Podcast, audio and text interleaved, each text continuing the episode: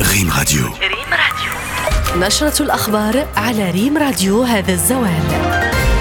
الديوان الملكي يؤكد أن بيان الأمانة العامة لحزب العدالة والتنمية يتضمن تجاوزات غير مسؤولة ومغالطات خطيرة حول العلاقات بين المغرب وإسرائيل. الحركة الشعبوية والانفصالية تتغذى من شحنات التطرف العنيف والتسامح والكراهية. يؤكد النعم ميار رئيس مجلس المستشارين. وعبر العالم السلطات الإيطالية تفيد فقدان نحو ثلاثين مهاجرا على إثر غرق مركبهم قبالة السواحل الليبية. بداية تفاصيل النشر ببلاغ الديوان الملكي والذي ورد فيه أصدرت مؤخرا الأمانة العامة لحزب العدالة والتنمية بيانا يتضمن بعض التجاوزات غير المسؤولة والمغالطات الخطيرة فيما يتعلق بالعلاقات بين المملكة المغربية ودولة إسرائيل وربطها بآخر التطورات التي تعرفها الأراضي الفلسطينية المحتلة. أنس الغلوشي في المتابعة. الديوان الملكي أكد في هذا الصدد على ما يلي أولا إن موقف المغرب من القضية الفلسطينية لا رجعة فيه وهي تعد من أولويات السياسة الخارجية لجلالة الملك أمير المؤمنين ورئيس لجنة القدس الذي وضعها في مرتبة قضية الوحدة الترابية للمملكة وهو موقف مبدئي ثابت للمغرب لا يخضع للمزايدات السياسوية أو للحملات الانتخابية الضيقة ثانيا إن السياسة الخارجية للمملكة هي من اختصاص جلالة الملك نصره الله بحكم الدستور ويدبره بناء على الثوابت الوطنية والمصالح العليا للبلاد وفي مقدمتها قضية الوحدة الترابية. ثالثا إن العلاقات الدولية للمملكة لا يمكن أن تكون موضوع ابتزاز من أي كان ولأي اعتبار لا سيما في هذه الظرفية الدولية المعقدة.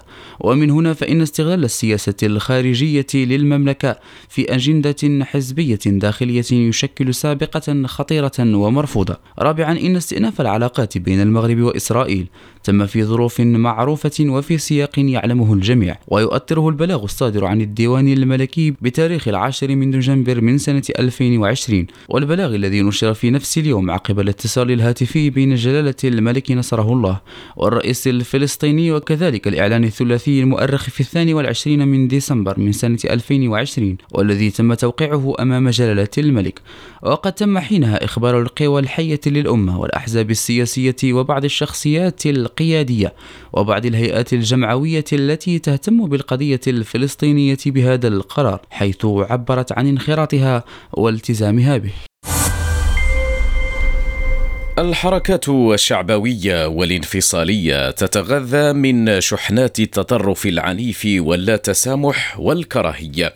التأكيد جاء على لسان رئيس مجلس المستشارين النعم ميارة والتفاصيل مع كهناء حجي. أيها السيدات والسادة إن التطرف العنيف واللا تسامح الحركات الشعبوية والانفصالية تتغذى من شحنات التطرف العنيف واللا تسامح والكراهية. هذا ما جاء على لسان رئيس مجلس المستشارين النعمة ميارة في جلسة المناقشة العامة للجمعية 146 للاتحاد البرلماني الدولي المنظمة بالبحرين حول موضوع تعزيز التعايش السلمي والمجتمعات الدامجة مكافحة التعصب.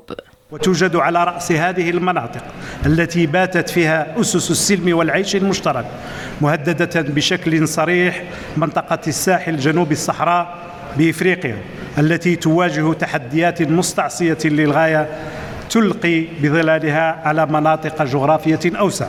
السيد ميار شدد على ضرورة تكثيف وتضافر جهود المنتظم الدولي لتمكين بلدان هذه المنطقة من إرساء دعائم متينة للسلم والسلام والعيش المشترك. لقد انخرطت المملكة المغربية باعتبارها أحد الأعضاء المؤسسين لتحالف الحضارات للأمم المتحدة في الجهود الدولية لتعزيز مبادئ السلم هذا وتابع رئيس مجلس المستشارين أن هذه القيم والمبادئ هي التي توجه العمل من داخل البرلمان المغربي وداخل المنظمات البرلمانية والمحافل الإقليمية والدولية التي يشارك فيها المغرب لترقية وتعزيز قيم ومبادئ التعايش السلمي.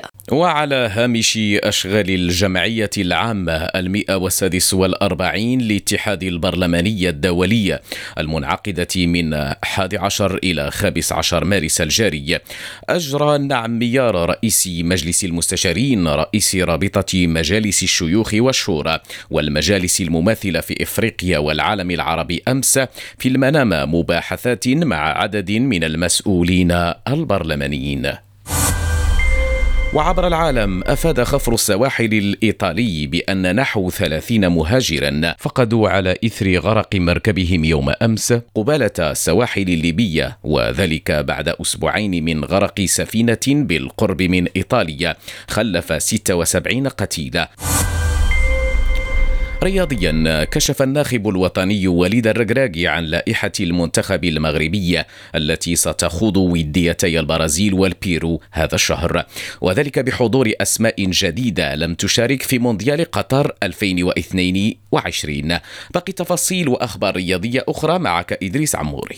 أعلن الناخب الوطني وليد الركراكي عن اللائحة النهائية للمنتخب المغربي التي ستخوض وديتي البرازيل والبيرو. وتم استدعاء معظم اللاعبين الذين شاركوا مع المنتخب المغربي في كأس العالم مع حضور بعض الأسماء الجديدة كالمهدي بن عبيد حارس مرمى الفتح الرياضي وشادي رياض مدافع برشلونة الإسباني وعبد الكبير عبقار مدافع ديبورتيفو ألافيس الإسباني إضافة إلى بنيامين بوشواري وأيوب عمراوي وياسين كشطة وإبراهيم صلاح المحترفين في أندية سانتيتيان ونيس ولوهافر وستاد الفرنسي الإنجليزية. وشهدت اللائحة كذلك عودة عمران لوزا لاعب واتفورد الإنجليزي بعد أن غيبته الإصابة عن منافسات المونديال. اللائحة كذلك عرفت استبعاد إلياس شاعر وسليم أملاح بسبب الإصابة إضافة إلى يحيى جبران لأسباب تقنية. وفي جديد المحترفين المغاربة غادر الدولي المغربي ياسين بونو حارس مرمى نادي إشبيليا المستشفى بعد خضوعه للفحوصات الطبية إثر الإصابة التي تعرض لها في مباراة فريقه أمام ألميريا في الدوري الإسباني. وأكد الفريق الأندلسي في بيان رسمي أن بونو عاد إلى منزله بعد خضوعه لفحوصات طبية استبعدت حدوث أي نوع من المضاعفات كما استبعدت جميع الفحوصات التي خضع لها أي نوع من المضاعفات مبرزا أن الحارس المغربي غادر المستشفى وسيستمر في التعافي بمنزله بمجرد أن تنحسر جميع الأعراض على مدار ساعات. ومعك إدريس عموري نكون قد استوفينا مواد عرضنا الإخباري. شكرا على طيب المتابعة. إلى اللقاء.